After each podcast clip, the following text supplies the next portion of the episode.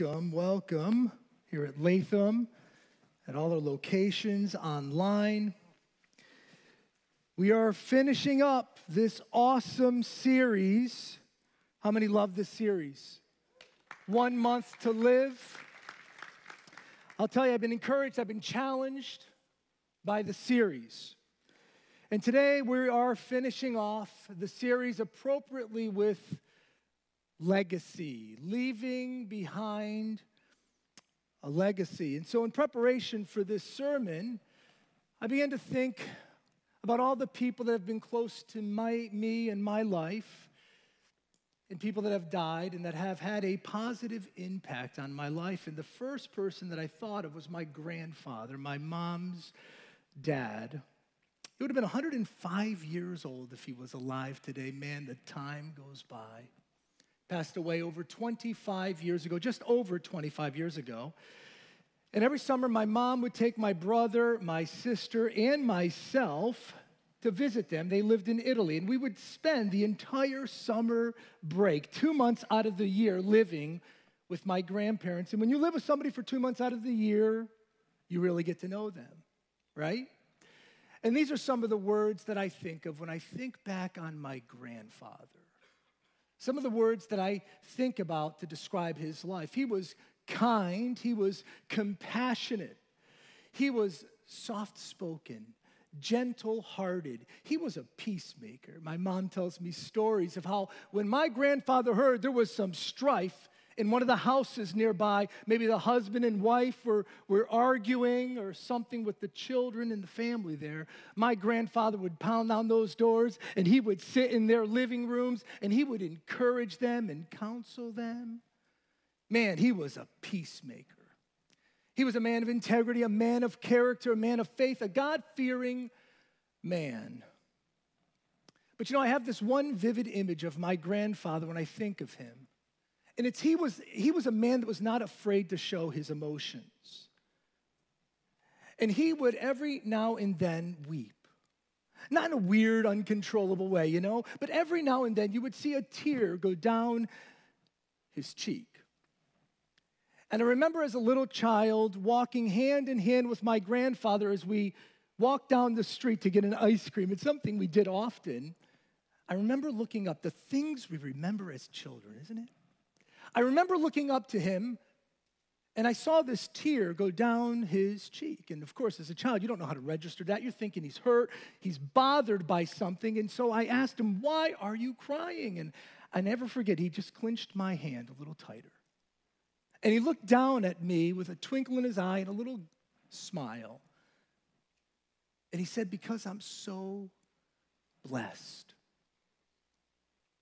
And he realized how God has blessed his life. Not because he was a man of opulence and wealth, he was not.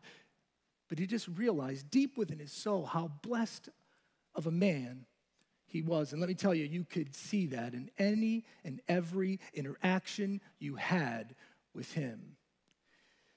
When my grandfather passed away, virtually the entire town of Limatola, as well as a number of people from surrounding townships showed up to his funeral service to pay respects to a life well lived. Hey, don't we all want to finish well?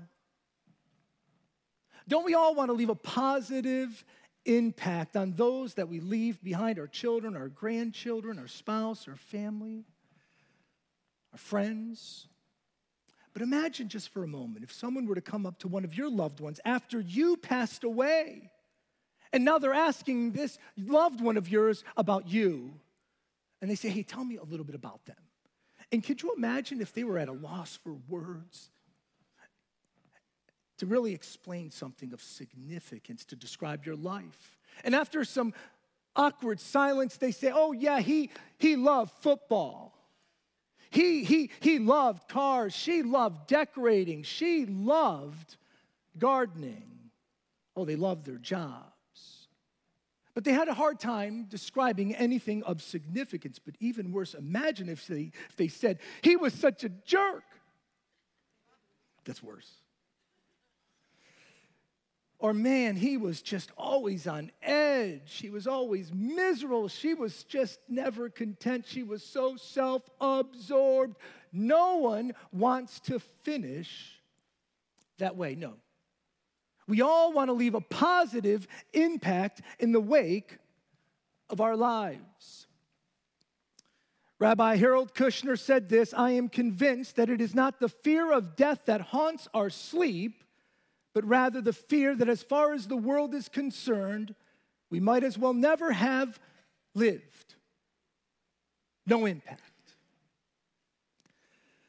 Now, if that leaves some of you here today with a heavy heart and you're thinking, man, there's no way I'm going to be able to change the trajectory of my legacy, I've got some good news for you. You're alive. You're alive. And every one of us can change the trajectory of the legacy we leave behind. The bad news is we're going to die, so we better start today, right?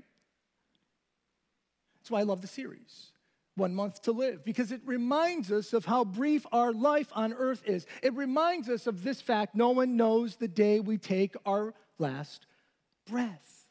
And then we begin to think this way am I living as intentionally as I ought to be living? You know, that's why the Bible oftentimes reminds us you're gonna die, you're gonna die, you're gonna die. Such good news. But there are so many verses in the Bible that talk about it. Take a look at this. This is what David says in Psalm 39 Lord, remind me how brief my time on earth will be.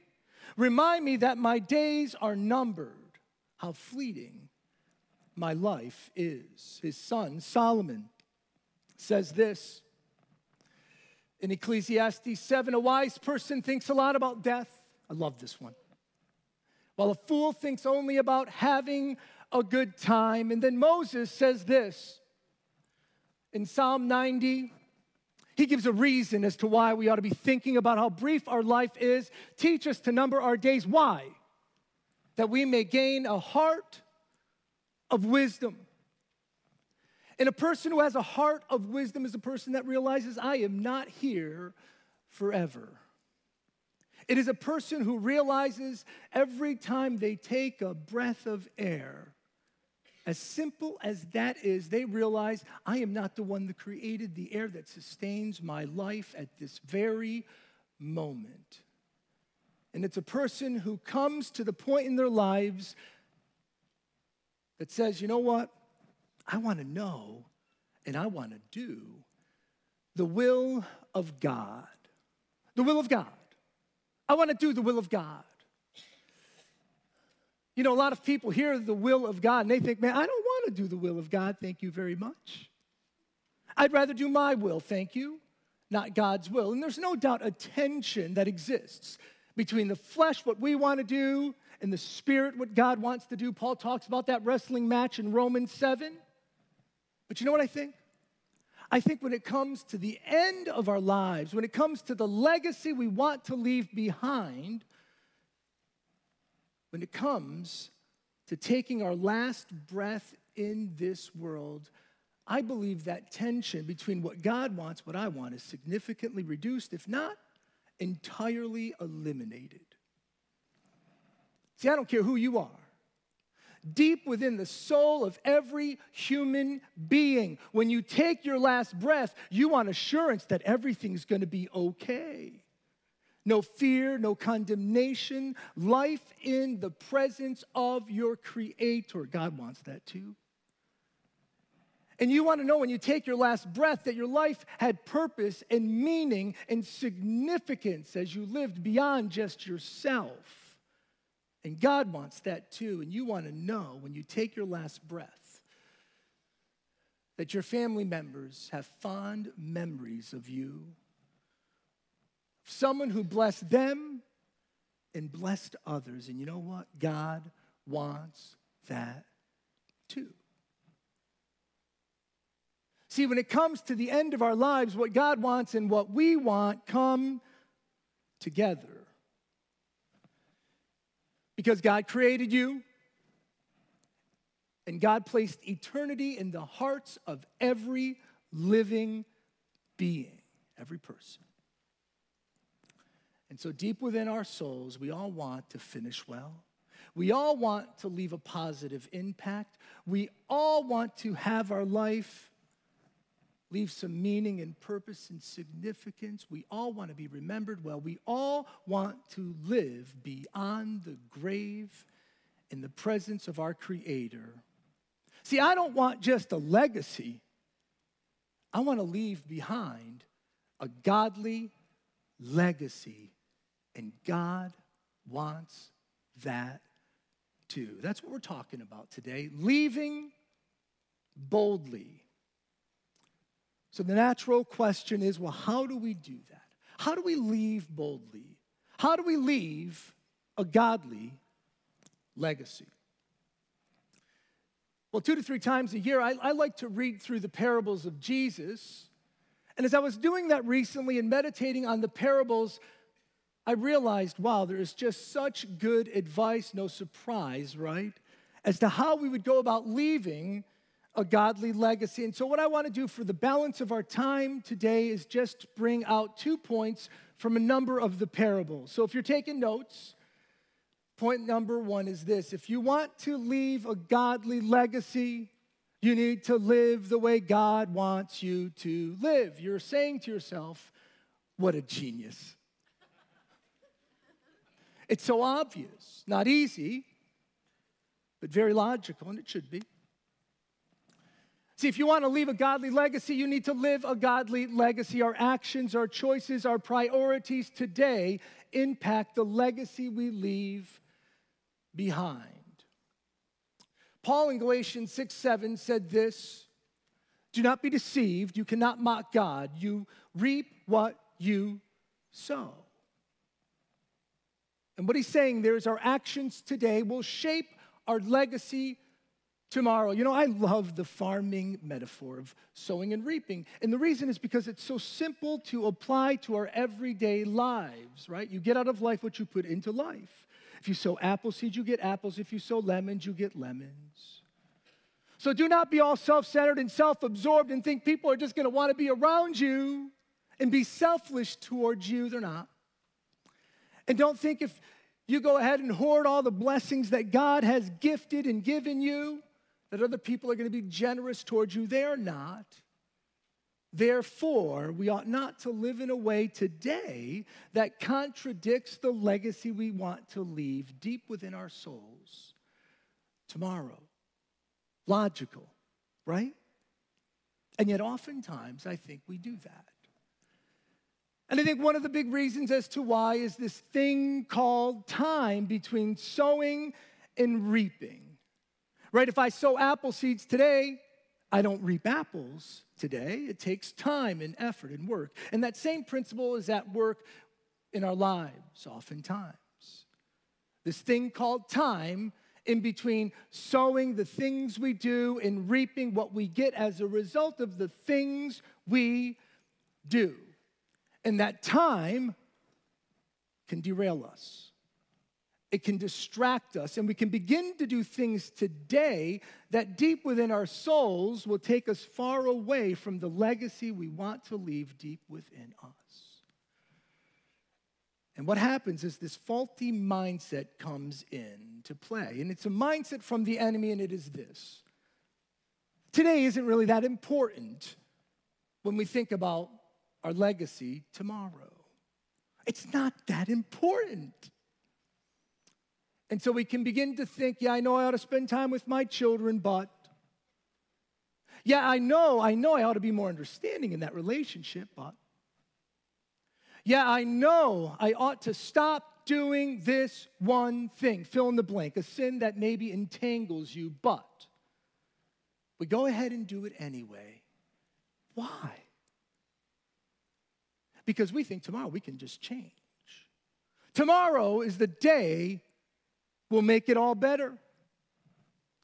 And so we neglect relationships today, and we do things that we otherwise know deep within our souls we ought not to do. We do it today because we think tomorrow is the day for change. But every one of us knows no one here has a guarantee on tomorrow. And Paul reminds us in Galatians 6 7 hey, don't deceive yourselves. No one will mock God. We will reap what we sow eventually. And that's why it's so important when we think about legacy, it's so important to base everything we do on a solid foundation of truth. Well, Jesus sees all the people gathering around him, nor, more than normal, and he perches himself on the ledge of this hillside. And he begins to preach the greatest sermon that has ever been preached in the history of the world the Sermon on the Mount. It is the longest piece of teaching consecutively by Jesus. It's in Matthew, takes up all of Matthew 5, 6, and chapter 7. And Jesus concludes this powerful teaching with this parable that I want to go over with you today the parable of the wise and foolish builder, starting in verse 7 chapter, uh, starting in verse 24, chapter 7 of Matthew. Therefore, all right, therefore, everything I've said, therefore, everyone who hears these words of mine and puts them into practice is like a wise man who builds his house on the rock. The rain came down, the streams rose, and the winds blew and beat against that house, yet it didn't fall because it had its foundation on the rock. But everyone who hears these words of mine and does not put them into practice is like a foolish man or woman who built his house on the, on the sand. The rain came down, the streams rose, and the winds blew and beat against that house, and it, did, and it fell with a great crash.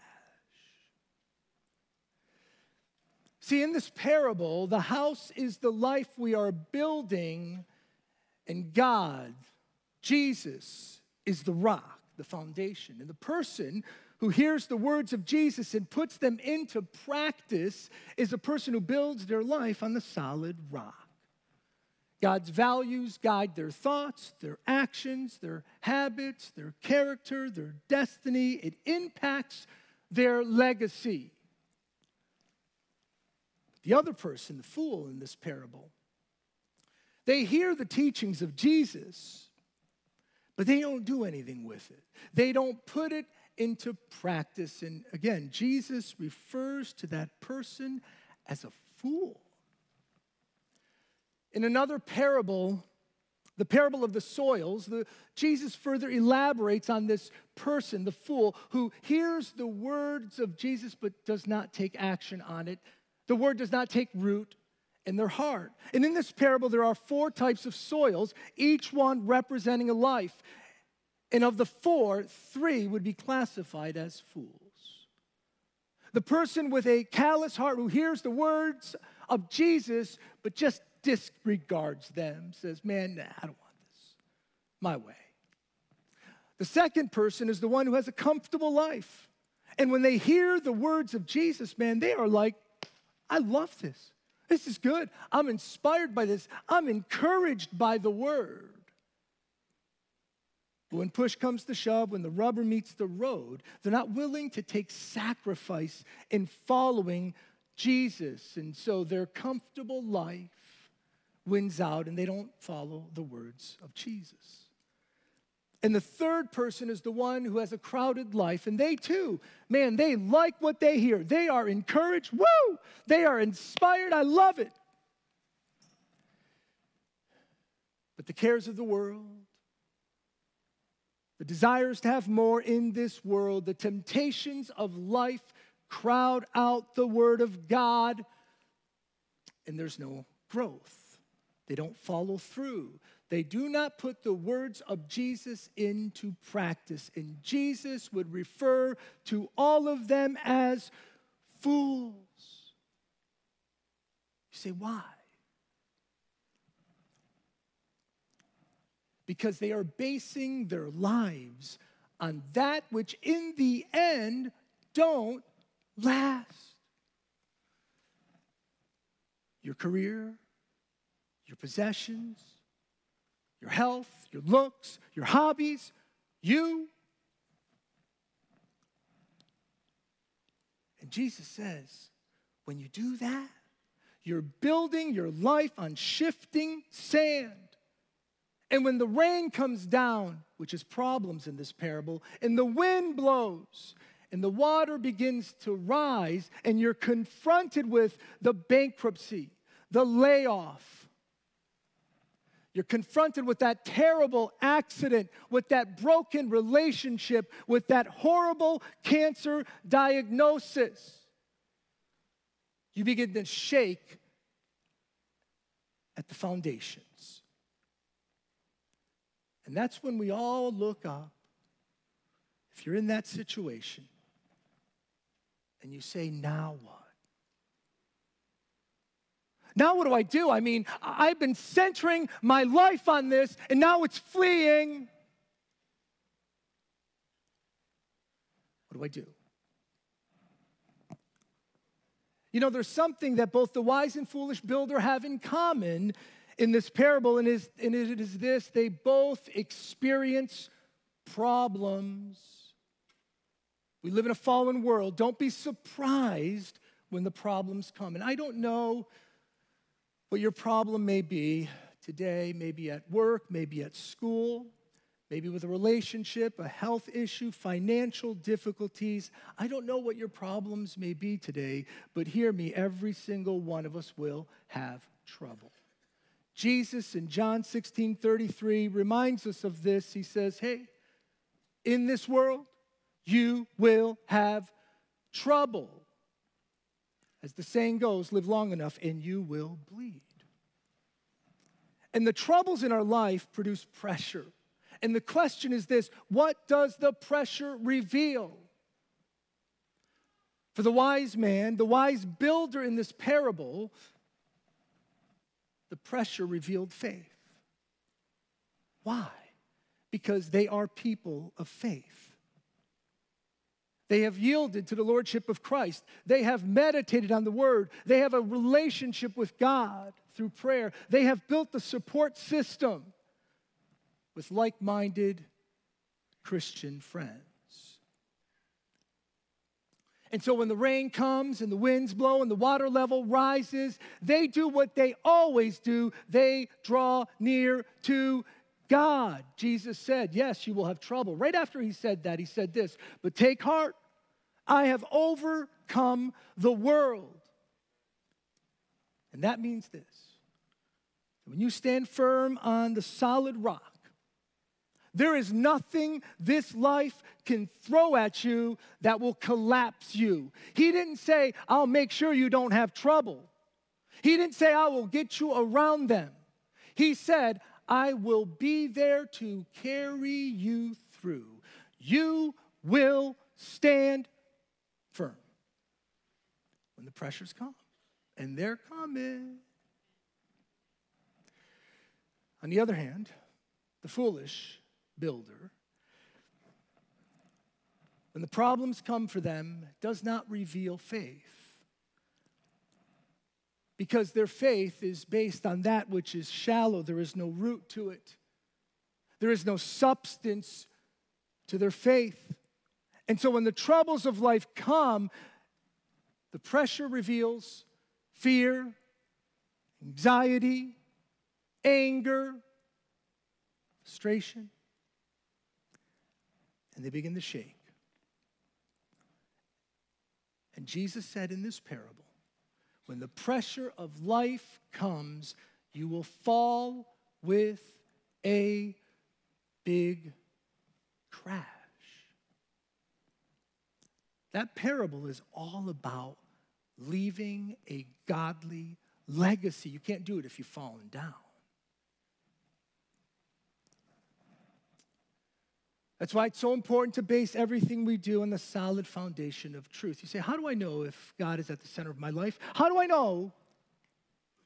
Well, one of the things we certainly can look to is you know when God is at the center, when you have extraordinary peace and you stop worrying. I heard a statement, and I really like it. It's this obedience starts with trust and it ends with trust. I trust, God, that your ways are better than my ways, therefore I obey you. And when I obey you, I trust that everything will be okay. And there's a lot of peace to that. Corrie ten Boom said, Never be afraid to trust an unknown future to a known God. I want to tell you a story about a friend of mine. His name is Jim.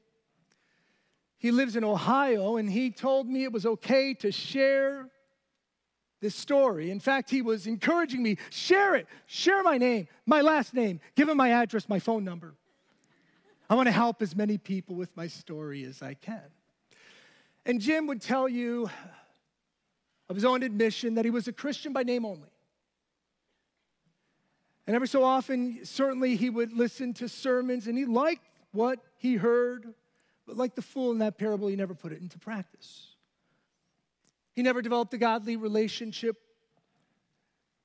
with his heavenly father through prayer. He never meditated much on the word. He never really had any fellowship with like minded believers. And frankly, he was pretty self centered in his relationships. And, that, and then what had happened was a lot of pressure and problems began to surface in his life. And within a very brief period of time, a very short window of time, Jim struggled financially. He lost his business. He filed for bankruptcy. He had some serious health issues. His marriage of 15 years ended. He was floored, absolutely devastated. And if Jim were to die at that point in his life, frankly, he would have left a pretty bad legacy. But the problems of life for Jim actually led him to the Lord. You know, that happens to many people. C.S. Lewis once said, It's the problems of life that are a megaphone to rouse a deaf world to look up to God. And that's exactly what happened with Jim. And as he was sharing with me the lowest point of his life, he said it all made sense. He said, This is what happens when you take control of your own life. I was like, it's, I'm going to take control, God. I don't want what you want. And he said, It makes sense. This is what happens. And he goes, I drove my life in the gutter. And when he was at his lowest point, he just decided once and for all, I am yielding my life to Christ. And he made Jesus the foundation of his life. And he began rebuilding his life on the solid rock. That was four years ago, roughly. About a week ago, I was speaking, two weeks ago, I was speaking with Jim, and he was giving me an update as he often does. And he was just so passionate about what he's doing. And he encourages me, really. I am so encouraged when I talk to people like Jim. And he was just sharing with me his passion about the church, his passion about the small groups that he is leading, his passion about the missions work that he's involved in that is helping the less fortunate. I say, Jim, man, you're blowing me away. The transformation is unbelievable. Jim was literally 180 degrees different today than he was just a few years ago. You know what he says to me when I say that? He goes, That's what happens when you move God from your head. Yeah, I hear the word. Oh, I hear the word, but I don't do it. I don't follow through. That's what happens when you move it from your head to your heart. I hear it and I put it into practice. And he said, All I did is I just drew near to God, and he equipped me to do the things he wanted me to do that I've always known deep within my soul I should have been doing. And he goes, Now, my life is not an easy life, but my life is a blessed life, filled with joy and, he said this, peace. There it is, peace. How do you know? Peace. Peace. See, friends, there is no shortcut. If we want to leave a godly legacy, we got to live the way God wants us to live. And as we draw near to Him, He will empower us to do what is impossible to live the way He wants us to live. Point number two have the right attitude.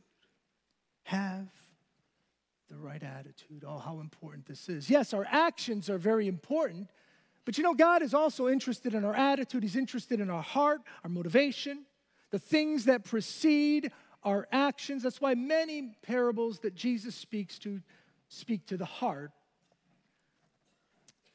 Thankful, be humble, be forgiving, right? Pastor Rick Warren said this every human activity except sin, every human activity can be done for God's pleasure if you do it with the right attitude, with an attitude of praise. But you know, I believe there's a number of people here that can get somewhat discouraged when we talk about leaving a godly legacy, especially the older we get, you know. And you begin to think, it's too late. I've wasted so many years, man. I've blown it. And I can't change this legacy. I can't do anything to change the trajectory of the legacy I want to leave behind. And you can beat yourselves up. You really can. But God doesn't want that for anybody. Does He want us learning from our mistakes? Yes. Absolutely. But He don't want you down for the count. No. You got to get up. You got to get back in there. That's why so many parables of Jesus speaks to the grace of God. Have you ever noticed that? So many speak to the grace of God. The parable of the lost coin, the parable of the lost sheep, parable of the prodigal son, all of that is to drive home this point. God loves you no matter what. There's nothing you can do. You can't go too far for his love. And they're parables that really address how much God values you and how much He finds worth in you. Otherwise, He would not have come and died on a cross for you. He loves you. And so often, Jesus is reminding us of the grace in these parables. But you know, there's this one parable I want to spend a little bit of time on the parable of the workers in the vineyard. And it gives a real interesting insight into the grace of God. And it's a parable found in Matthew 20. I will not go through this, it's a long parable. I'm going to paraphrase it. But before Jesus speaks this parable, which, by the way, he's speaking it specifically to his disciples, before he speaks this parable and teaches this parable, he's confronted by this young, rich man. And this young man comes up to Jesus and he asks the question, What must I do to inherit eternal life? You remember this? And then Jesus begins to, to give some commandments. Do not kill, do not steal, honor your father and your mother. The young man is getting so excited. Oh, these are simple.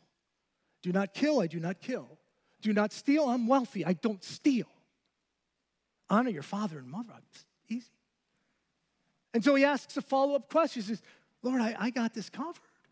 What else must I do to enter eternal life? And then Jesus, he probably wished he did not ask that second question. And then Jesus tests his heart.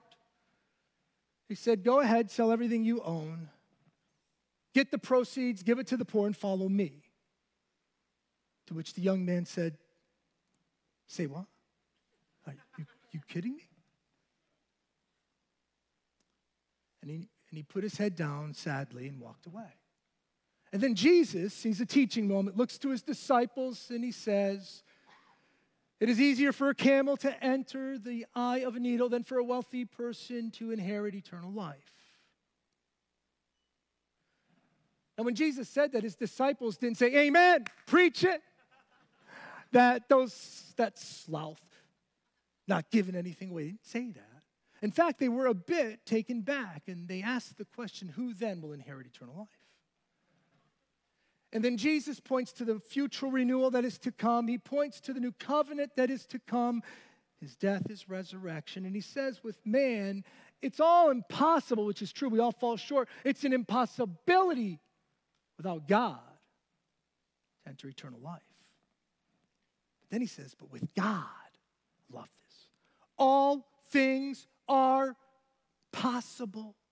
Meanwhile, Peter is still thinking about that conversation Jesus had with that rich young man. And he's sitting there thinking to himself, hey, wait a minute, man. We did exactly what Jesus told him to do. We gave everything up. We're following Jesus. And so he goes up to Jesus. He goes, Hey, Jesus, we did exactly what you told that young rich man to do. We did it. We did it. What's in it for me? What do we get? What do we get? What do we get? I love the Bible. The stories are incredible. And Jesus said, Yes, you're going to be blessed. You faithfully serve me, you're going to be blessed. But then he gives this parable to the disciples. He said, There's a rich landowner, he owns a vineyard.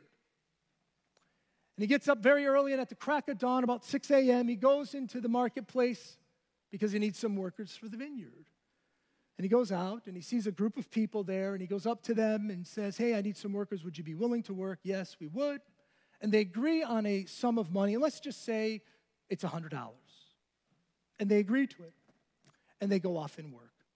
About three hours later, the landowner realizes I need some more workers in my vineyard. And so at 9 a.m., he goes back into the marketplace, sees some workers there. He goes up to them, says, Hey, would you like to work in my vineyard? They say, Sure, okay. But rather than giving a set wage, he says, I will pay you a fair, reasonable wage. They agree. They go off to work. He does that same thing at noon, three hours later, goes into the marketplace, finds some workers, asks them if they would like to work. They said, Yes. Okay, I will pay you a fair and reasonable wage. That makes sense. It does. They go off to work. He does that same thing 3 p.m., three hours later, and then at 5 p.m., two hours later, and the workday ends at 6 p.m. Come 6 p.m., the landowner goes up to the foreman and says, Okay, gather all the workers. It is pay time. Start with the first ones. Start with the last ones first, the ones that just worked one hour.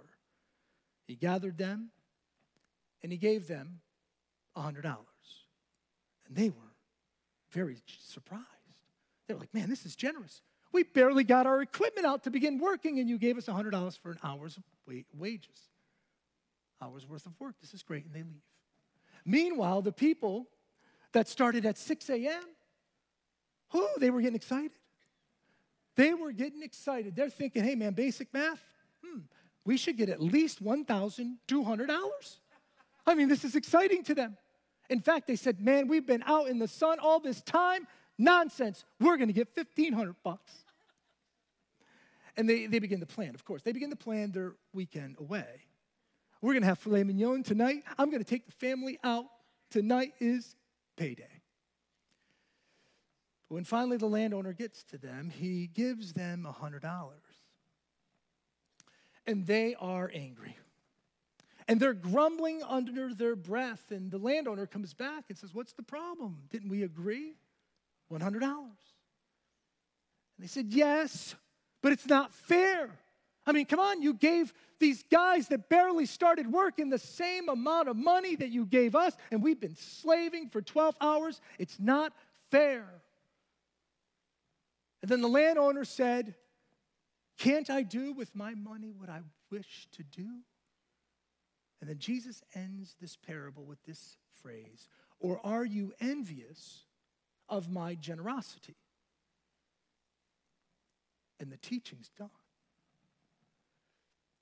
Now, in that parable, God is the landowner. Those of us who come to faith in Christ are the workers. We all come at different times in our lives. And I love the finite element to the story. You can come during the day, but at 6 p.m. it's over. Now, from an economic perspective, this parable makes absolutely no sense. Every one of us sympathizes with those early workers, right? Like, it's not fair. But the point of the parable is this God does not pay wages, God gives gifts. And so If you came to Christ, let's just say at 15 years old, and you have faithfully served God for 55 years, hear me, God doesn't owe you anything. Why? Because He already gave us everything. It's called grace. It doesn't mean you're not going to be blessed if you faithfully serve God, you will. Doesn't mean there's not going to be rewards in heaven when you faithfully serve, there will be, but all of that flows out of the grace of God. If it were not for the grace of God, there would be no cross, no cross, no resurrection, no resurrection, no salvation, no salvation, no hope, no hope, nothing.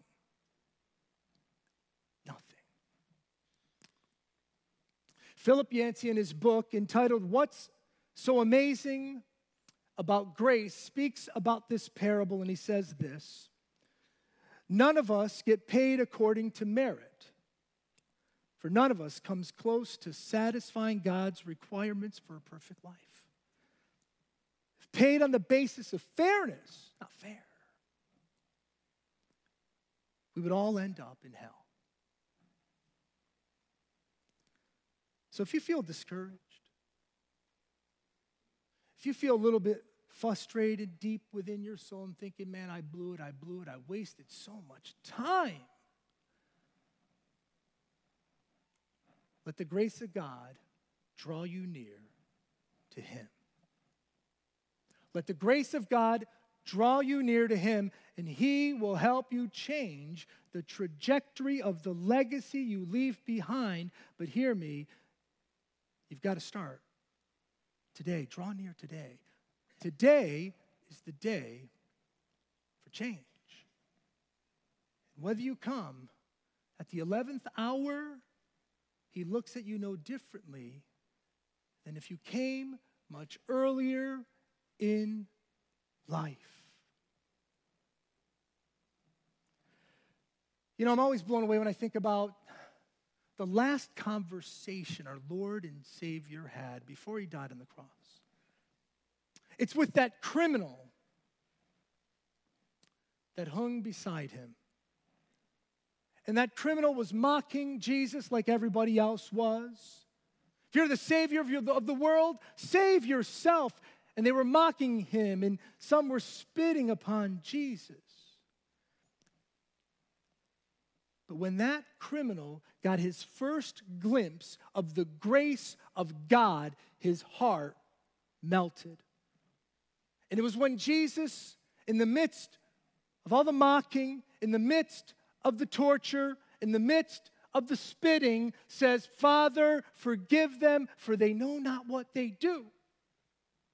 The man immediately became humbled and it, immediately drew him near to Jesus.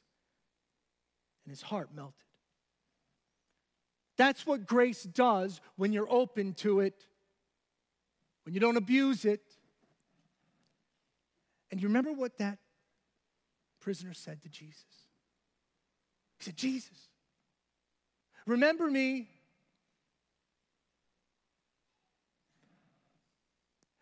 Remember me when you enter kingdom. And Jesus did not look at him and say, Never. You did nothing for me. He didn't say that. Jesus saw his heart.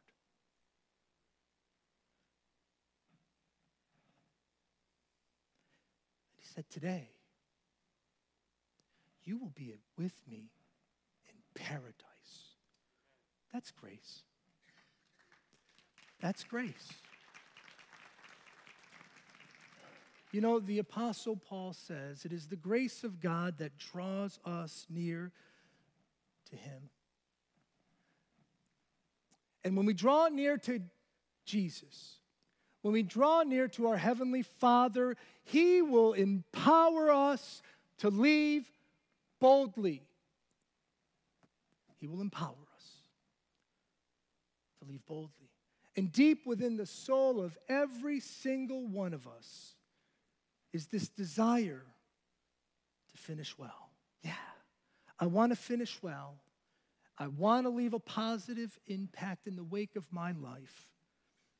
I want to be remembered well by my loved ones as they reflect on my life. They think of one who blessed them and blessed others.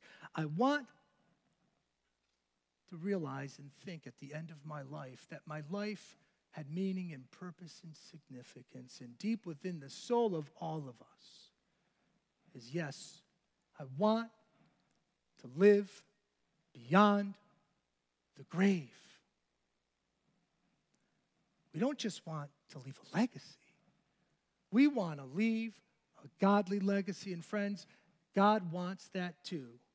So here's the challenge draw near to Him daily, depend on Him daily, and be empowered by the Spirit daily as you strive to leave a godly legacy. Today is the day for change. Amen. Let's pray.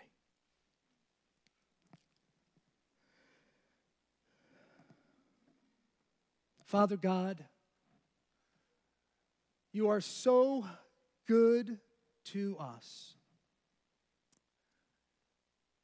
Father, my prayer is that we, as stubborn people sometimes, my prayer, Father, is that you would just pierce our hearts with the truth of your love and with the beauty of your grace. For there is nothing under the heavens, under the sun, that is anything like your grace. It is unbelievable. There's nothing like it. And I pray that every one of us that hears these words would be moved ever so closer to you through our Lord Jesus Christ. And may they always be encouraged that through you and in you, we can in fact live the way you would want us to live. So we leave this world boldly. And the only reason why that is so important is when your followers leave boldly, you get all the glory. And we thank you for that. In Jesus' name we pray. Amen.